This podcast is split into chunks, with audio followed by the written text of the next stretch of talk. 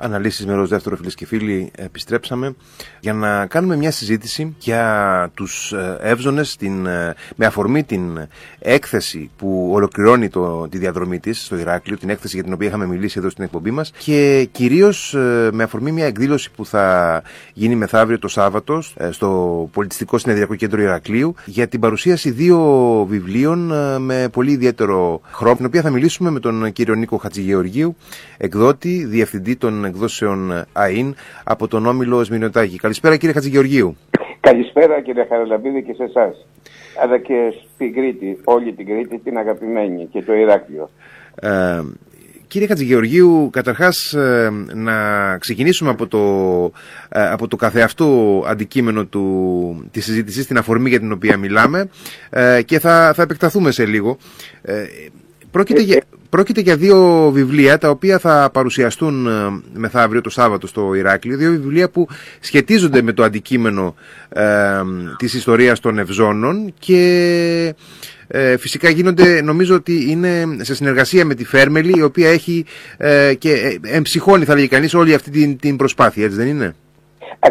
Ακριβώς. Θα σας πω και για τους Ευζώνες, το κλαίος των Ελλήνων, το οποίο είναι μια αφιερωματική έκδοση, αλλά και για το παιδικό βιβλίο που δημιουργήθηκε μετά από αυτή τη συνεργασία που είχαμε με τη Φέρμελη, και θα σας εξηγήσω γενικότερα.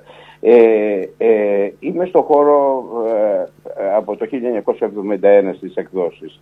Πάντα ήθελα να φτιάξω ένα βιβλίο το οποίο για τους Ευζώνες, αλλά να μην είχε καθόλου τον τουριστικό χαρακτήρα, ξέρετε. Να μην έχει την τουριστική, να έχει το κλέος, να έχει τη γενναιότητα, να έχει το αρχαίο ελληνικό κάλος, και μάλιστα σκεπτόμουν ένα βιβλίο όπως αυτά η Νέλης που είχε βγάλει με το αρχαίο ελληνικό κάλος να γινόταν μια έκδοση παρόμοια για τους Ευζώνες. Είχα γνωρίσει τον Στάθη τον Ορφανό, ήταν φίλος του Τσαρόχη και είχαμε γνωριστεί πριν από πολλά χρόνια. Δεν γνώριζα όμως, ήξερα ότι ήταν ένας φωτογράφος Ελληνοαμερικανός διακεκριμένος στο Hollywood, που είχε φωτογραφίσει προσωπικότητες από συγγραφείς, πολιτικούς, ηθοποιούς με ένα ιδιαίτερο τρόπο. Γνώριζα τη δουλειά του, και μάλιστα έκανε και για τους Έλληνες, επωνύμους, Μελίνα Μερκούρη, Ζήλτα Σεν, Οδυσσέα Ελύτη, έκανε προσωπογραφίες φωτογραφικές με έναν ανεπανάληπτο τρόπο. Ευτυχώς αυτές τις διασώσαμε, και τις φωτογραφίες των προσωπικότητων, σε μια άλλη έκδοση. Πάμε στους Ευζώνες τότε. Δεν γνώρισα ότι είχε έρθει στην Ελλάδα και είχε, μάλιστα τότε ήταν πρόεδρος Δημοκρατίας ο έμιστος Χωστής Στεφανόπουλος, και με ειδική άδεια κατόρθωσε, που φρόντισε και αυτή την άδεια ο φίλος μου ο Δημήτρης ο Τσίτουρας, ο συλλέκτης, μπήκε στην προεδρική φρουρά και φωτογράφησε τους Ευζώνες, αλλά από την πλευρά που ονειρευόμουν και εγώ, που και ο κάθε Έλληνας θέλει να τους χαίρεται, να τους βλέπει και να τους έχει στην καρδιά. Δηλαδή μπήκε ακόμα και στα εργαστήρια που φτιάχναν τις στολές, τους φωτογράφησε, δεν φωτογράφησε την κίνησή τους μόνο, αλλά φωτογράφησε το πρόσωπο, την προσωπικότητά τους, διείσδησε δηλαδή με τη φωτογραφική του μηχανή στην προσωπικότητά τους. Έκτοτε δεν ήξερα και αυτή τη φωτογράφηση. Μιλώντας όμως και με τον κύριο Τσίτουρα, με τον φίλο μου, ηχνηλατήσαμε ότι το υλικό του αρχείου του Στάθη Ορφανού, όταν έφυγε από τη ζωή, περιείθε στην βιβλιοθήκη του Κογκρέσου. Φανταστείτε, η βιβλιοθήκη του Κογκρέσου για να στεγάσει ένα τέτοιο αρχείο, πόσο σημαντικό ήταν. Για 6 μήνες, ίσως και για περισσότερο, είχαμε συνεννοήσεις με τη βιβλιοθήκη του Κογκρέσου, πολύ έντονες και πολύ αποδοτικές, μπορώ να πω, γιατί οι άνθρωποι είναι επαγγελματίες. Το μόνο που τους ενδιέφερε δεν ήταν τα χρήματα που θα εισφράτανε από πνευματικά δικαιώματα, αλλά πώς μπορούσε αυτό το αρχείο να διασωθεί στο διηνεκές. Θα μου επιτρέψετε εδώ να κάνω μια μικρή παρένθεση. Οι εκδόσεις Αείν Είναι ένας εκδοτικός οίκος ο οποίος ειδικεύεται σε εκδόσεις facsimile. Μπράβο, είναι... αυτό ήθελα να μας πείτε περισσότερα γι' αυτό, γιατί είναι ένα είδος εκδόσεων πολύ ιδιαίτερο. Θα σας το εξηγήσω. Που πραγματικά αξίζει. Νομίζω ότι ο ελληνικός όρος είναι ομοιοτυπικές εκδόσεις. Όχι, ομοιογραφικές. Ομοιογραφικές, μπράβο, συγγνώμη. Και mile, fax και mile είναι από το λατινικό, με τελικές, δηλαδή το όμοιο. Mm-hmm. Εμείς έχουμε τη δυνατότητα, καταρχάς οι εκδόσεις Αείν ανήκουν στον όμιλο τους Σμυρνιωτάκη, mm-hmm. της οικογένειας Μερινοτάκη. Είναι ο Παντελής Σμυρνιωτάκης και ο Κώστας Σμυρνιωτάκης που είναι και ο πρόεδρος του ομίλου. Οι άνθρωποι αυτοί λοιπόν έχουν κάνει ένα όμιλο και διαθέτουν τα καλύτερα τεχνικά μηχανήματα που υπάρχουν. Αυτοί θεωρώ, δεν είναι υπερβολή, επιτρέψτε μου, γιατί είμαι στον χώρο σας είπα πολλά χρόνια στα Βαλκάνια και μου κάναν την τιμή να με προσκαλέσουν να δημιουργήσουμε. Οι εκδόσεις είναι, έχουν μόλις 1,5 χρόνο ζωής, mm-hmm. Είναι πολύ φρέσκες και αποφασίσαμε να εκδίδουμε έργα, δηλαδή ένα Ευαγγέλιο ή ένα χειρόγραφο ύψης της πολιτισμικής σημασίας, το οποίο έχει διασωθεί σε κάποια βιβλιοθήκη και βρίσκεται σε κάποιο ερμάριο, σε κάποια βιβλιοθήκη του εξωτερικού, γιατί δυστυχώς, και αυτό πρέπει να το ξέρουμε, μετά την πτώση της Κωνσταντινούπολεως όλη η διανόηση μεταφέρθηκε στη Δύση, mm-hmm. ακόμα και τα γραπτά και οι γραπτές τεκμηριώσεις μεταφέρθηκαν στη Δύση. Τι κάνουμε λοιπόν? Οι εκδόσεις Αείν είναι ο μοναδικός εκδοτικός οίκος, και χαίρομαι που είναι ένας ελληνικός εκδοτικός οίκος που ασχολείται, που μπορεί να βγάλει ένα Ευαγγέλιο, ένα χειρόγραφο, ένα παλέτυπο, ένα αρχέτυπο στο 100% του πρωτοτύπου, και πραγματικά όταν το βάλετε κοντά δεν διαφέρει σε τίποτα, ακόμα και στην υφή και στην παλαιότητα που έχει φέρει ο χρόνος, τις φθορές, τις κακώσεις του πρωτοτύπου, όλα αποδίδονται στο 100%. Βάσει σε αυτή τη φιλοσοφία έγιναν και οι Ευζώνες. Επανέρχομαι μετά από αυτή την παρένθεση, για τους Ευζώνους. Μιλήσαμε με τη βιβλιοθήκη του Κογκρέσου και θέλουν να διασφαλίσουν. Όταν λοιπόν τεκμηριώσαμε με τα έργα που έχουμε κάνει, γιατί έχουμε κάνει πάρα πολλά έργα, και το τελευταίο μας ήταν ένα περιηγητικό έργο που βγήκε την περίοδο της Επανάστασης το 1821 του Edward Dodwell, με 30 περίφημες χρωμολιθογραφίες, πώς ήταν η Ελλάδα την περίοδο της Επανάστασης. Αυτό κυκλοφόρησε, είναι συλλεκτικό. Αυτό είναι συλλεκτικό γιατί είναι σε 999 αντίτυπα, και μάλιστα φέτος στην έκθεση της Φραγκφούρτης, όταν βρισκόταν ο κύριος Μερινοτάκης, ο Κώστας, και το είδαν παρόμοιες εκδοτικές εταιρείες, γιατί οι εκδόσεις facsimile λειτουργούν και εκδίδουν βάσει διεθνών πρωτοκόλων. Αν δεν, ακόμα και το μελάνι που θα χρησιμοποιήσουμε, το χαρτί, αν δεν είναι στα πρωτόκολλα αυτά των διεθνών, έτσι, που υπάρχουν για να τεκμηριώνεται ότι είναι facsimile 100% του πρωτοτύπου, δεν μπορεί να το δεχτεί κανείς. Έτσι λοιπόν ξεκινήσαμε αυτή την περιπέτεια να εκδίδουμε έργα τα οποία θα διασώσουν και θα διαδώσουν την πολιτιστική μας κληρονομιά. Όταν λοιπόν τεκμηριώσαμε στη βιβλιοθήκη του Κογκρέσου ότι μπορούμε να φτιάξουμε ένα έργο το οποίο το αρχείο του Στάθη Ορφανού θα είναι στο 100% του πρωτοτύπου, πήραμε την άδεια. Και τότε γινόταν, την περίοδο αυτή γινόταν στο Μουσείο της Πόλεως των Αθηνών, από τη Φέρμελη, αυτή η ωραία έκθεση με τους Ευζώνες. Και έτσι έγινε το πάντρεμα. Ναι, η σύζευξη, το πάντρεμα, η σύζευξη. Στο Μουσείο της Πόλεως Αθηνών προσωπικά πήγα, είδα την έκθεση και ενθουσιάστηκα. Ήταν 64 μεγάλοι ζωγράφοι εν ζωή, και μόνο τον Παύλο χάσαμε, τον Παύλο Σάμιο που έφυγε πριν από λίγο καιρό. Mm-hmm. Όταν είδα την έκθεση εντυπωσιάστηκα και συγγερμικά μου ήρθε η ιδέα πώς θα συνομιλήσει μια αριστουργηματική φωτογράφηση με τα έργα τέχνης. Πώς η τέχνη θα μιλήσει με τη φωτογραφία. Και έτσι θα γίνει αυτή η σύζευξη. Συνεργαστήκαμε με την κυρία Πεθελουδάκη πάρα πολύ στενά και δεν σας κρύβω, η πρώτη μας συνάντηση έγινε στα Γενικά Αρχεία του Κράτους που γνωριστήκαμε, γιατί παρουσία ήταν και η κυρία Παπά που είναι Γενική Διευθύντρια και τους έθεσα το θέμα αυτής της συνεργασίας και με την πρώτη ματιά συνεννοηθήκαμε. Από αυτή όμως τη συνεργασία βγήκε και το δεύτερο βιβλίο, ένα Ευζωνάκι ταξιδεύει στον χρόνο, παιδικό βιβλίο, που βγήκε πάλι από τον όμιλό μας, από τις εκδόσεις Ερευνητές, που εκεί η εκδότρια είναι η κυρία Μαρία Καρδέλλα, γιατί υπάρχουν αρκετοί εκδοτικοί εκεί στον όμιλο, ναι, πέρα από τις τυποτεχνικές εγκαταστάσεις που έχουμε. Η Αείν είναι μία εκδοτική εταιρεία. Υπάρχει και οι Ερευνητές, οι εκδόσεις, είναι και οι εκδόσεις Οκεανίδα και κάποιες άλλες επιμέρους εκδόσεις, οι οποίες καλύπτουν όλο το φάσμα, δηλαδή από μυθιστόρημα, από παιδικό, καλύπτουμε τα πάντα.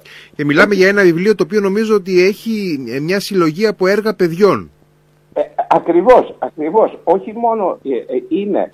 Αυτό βασίστηκε το παιδικό στις ζωγραφιές μετά από πανελλήνια που έγινε ένας διαγωνισμός με ζωγραφικές των παιδιών, αλλά και με 3 παραμύθια που έγραψαν και βραβεύτηκαν 3 παιδιά, το οποίο είναι πολύ σημαντικό. Και το πιο σημαντικό για αυτό το παιδικό βιβλίο, και θα μιλήσουμε και για τους Ευζώνες τους άλλους, γιατί δεν ολοκλήρωσα την ιστορία τους, το πιο σημαντικό είναι ότι είναι το μοναδικό βιβλίο στην ελληνική βιβλιογραφία παιδικό που έχει αναφορά τους Ευζώνες. Αν ψάξετε, δεν υπάρχει παιδικό βιβλίο στην ελληνική βιβλιογραφία με αναφορά τους Ευζώνες. Και αυτό είναι πάρα πολύ σημαντικό. Από μία συνέργεια, γιατί αν μου επιτρέψετε, πιστεύω πολύ εν τη ενώση ισχύς. Αν πει κανείς ότι όλα τα κάνει μόνος του, εγώ το πρώτο που λέω πάντα είναι ότι όλα όσα κάνουμε είναι με τους συνεργάτες μου. Με τους συνεργάτες τους οποίους τιμώ και αγαπώ. Δεν γίνεται, και φανταστείτε μια έκδοση για να γίνει, εμπλέκονται περισσότερα από 35-40 επαγγέλματα. Εντυπωσιακό είναι αυτό. Ναι. Ναι, δεν μπορείτε να φανταστείτε. Εγώ σέβομαι ακόμα και το παιδί, από την κυρία που θα στήσει το βιβλίο, τον άνθρωπο που θα κάνει τη βελτίωση των χρωμάτων για να ταυτιστεί με το πρωτότυπο, μέχρι και το παιδί που θα μεταφέρει το χαρτί για να μπει στη φάση της εκτύπωσης. Και το βιβλίο είναι διάφορα, ακόμα και το μεταφορέα. Όλοι αυτοί δημιουργούν μια λυσίδα ανθρώπινη που βγάζουν το αποτέλεσμα. Οι Ευζώνες λοιπόν, το κλέος των Ευζώνων έχει αυτή τη συνομιλία και αυτή την μοναδική φωτογράφηση. Το λέω μοναδική γιατί δεν είναι μια φωτογράφηση που παρατηρούμε, δηλαδή θα το πω αυτό το πράγμα, εγώ στενοχωριόμουν πάρα πολύ όταν κυκλοφορούσα και έβλεπα ευζωνάκια το οποίο ερχόταν από την Ταϊβάν. Ένιωθα θλίψη, ένιωθα ντροπή και ένιωθα ότι όχι ότι δεν σέβομαι, αλλά ήθελα κάτι να βγει, να μην είναι αυτό το μόνο τουριστικό. Να καταγραφεί η ιστορία και να καταγραφεί σωστά με μια συνομιλία που ήταν η φωτογράφηση και τα έργα ζωγραφικής μεγάλων καταξιωμένων δημιουργών. Και έτσι δημιουργήθηκε αυτό το αφιερωματικό λεύκομα και μάλιστα η ιδιαίτερη τιμή για μας στις εκδόσεις είναι ότι το προλόγησε ο Αρχιεπίσκοπος Αμερικής, ο κύριος Ελπιδοφόρος, αλλά και ο Τζέιμς Σταυρίδης, ο Ναύαρχος Ελληνοαμερικανός και εκείνος ο οποίος ήταν διοικητής του ΝΑΤΟ. Ναι, το γνωρίζουμε. Ναι, 2 άνθρωποι αυτού του ελληνικούς δεν προλογίζουν μια τέτοια έκδοση, καταλάβετε, αν δεν είναι αυτό που πρέπει να είναι. Νιώθω βαθιά ικανοποιημένος, πραγματικά νιώθω βαθιά ικανοποιημένος, γιατί στις εκδόσεις Αείν αλλά και στον Όμιλο έχουμε τη δυνατότητα και έχουμε και στη φαρέτρα μας να διασώσουμε και πολλά άλλα θέματα τα οποία πραγματικά περάσανε σε βιβλιοθήκες. Εγώ συνεργάζομαι με βιβλιοθήκες όπως τη Ματιανή βιβλιοθήκη, τη βιβλιοθήκη του Βατικανού, δηλαδή να διασώσουμε ελληνικούς θησαυρούς οι οποίοι είναι, δεν είναι προσβάσιμοι και μπορεί να γίνουν προσβάσιμοι σε όλο τον κόσμο. Να έχει κανείς ένα Ευαγγέλιο της Μονής Βατοπεδίου ή της Μονής Αγίας Λάβρας, το οποίο είναι μοναδικό. Βέβαια, οι facsimile αυτές εκδόσεις επεκτείνονται και ακόμα και στην τέχνη. Φανταστείτε ένα ζωγραφικό ή το έργο ενός ζωγράφου που μπορούμε να το αποδώσουμε στο 100% του πρωτοτύπου. Αυτό είναι ένας διαρκής αγώνας που πιστεύουμε ότι θα εκτιμηθεί και θα έχει και το απαιτούμενο κοινό, το οποίο και στην Ελλάδα αρχίζει να εκπαιδεύεται, γιατί στο εξωτερικό έχουμε πελάτες οι οποίοι είναι συλλέκτες. Και όταν βγει ένα τέτοιο έργο αμέσως επικοινωνούν μαζί μας για να το αποκτήσουν, γιατί ξέρουν ότι έχει μεγάλη συλλεκτική αξία. Και με τον καιρό αποκτά και μεγαλύτερη. Όπως και οι Ευζώνες τώρα, δεν είναι ερεθμημένα αντίτυπα, αλλά με την εξάντλησή τους το έργο, πέρα ότι αυτός που θα το αποκτήσει θα έχει ένα μοναδικό πραγματικά έργο εικονογραφικό και με κείμενα τα οποία τεκμηριώνουν και την ιστορία της ευζωνικής εποποιίας, πραγματικά θα έχει ένα μοναδικό έργο στη βιβλιοθήκη του. Κύριε Χατζηγεωργίου, ήθελα να προλάβουμε να μου πείτε και δύο λόγια για το κομμάτι του βιβλίου, για τον χώρο του βιβλίου ευρύτερα, γιατί όπως είπατε επανειλημμένα είστε ένας άνθρωπος που πραγματικά έχει μεγαλώσει μέσα στον χώρο του βιβλίου. Έχετε... Από το 1970. Έχετε πολλές δεκαετίες ιστορία στον χώρο του βιβλίου και ήθελα να μου πείτε μέσα στην τελευταία 12ετία που είναι ουσιαστικά μια περίοδος αλλεπάλληλων κρίσεων, οικονομικών, πολιτικών, κοινωνικών. Τώρα τα τελευταία χρόνια έχουμε επιπρόσθετα την κρίση της πανδημίας, τώρα έχουμε πολέμους, πάρα πολλά προβλήματα σε παγκόσμια κλίμακα. Πώς αντιδρά ο χώρος του ελληνικού βιβλίου? Θα σας πω κάτι και θα σας το πω γιατί είμαι ένας άνθρωπος αισιόδοξος και πάντα πάω μπροστά. Το βιβλίο δυστυχώς τόσο από το κράτος αντιμετωπίστηκε πάντα σαν ένα προϊόν. Ποτέ δεν αντιμετωπίστηκε ως ένα ύψιστο πολιτισμικό αγαθό. Και το λέω αυτό το πράγμα σε θέματα φορολογίας, σε θέματα αντιμετώπισης φορολογίας. Φανταστείτε, όταν έχεις μια αποθήκη την οποία κάποια βιβλία δεν ευτυχούν να κυκλοφορήσουν ευρύτατα και είναι σε μια αποθήκη, εφησυχάζουν. Αυτά τα βιβλία φορολογούνται, αν είναι δυνατόν. Αυτό σε κανένα μέρος, αυτή η πρωτοτυπία σε κανένα μέρος του χώρου δεν υπάρχει.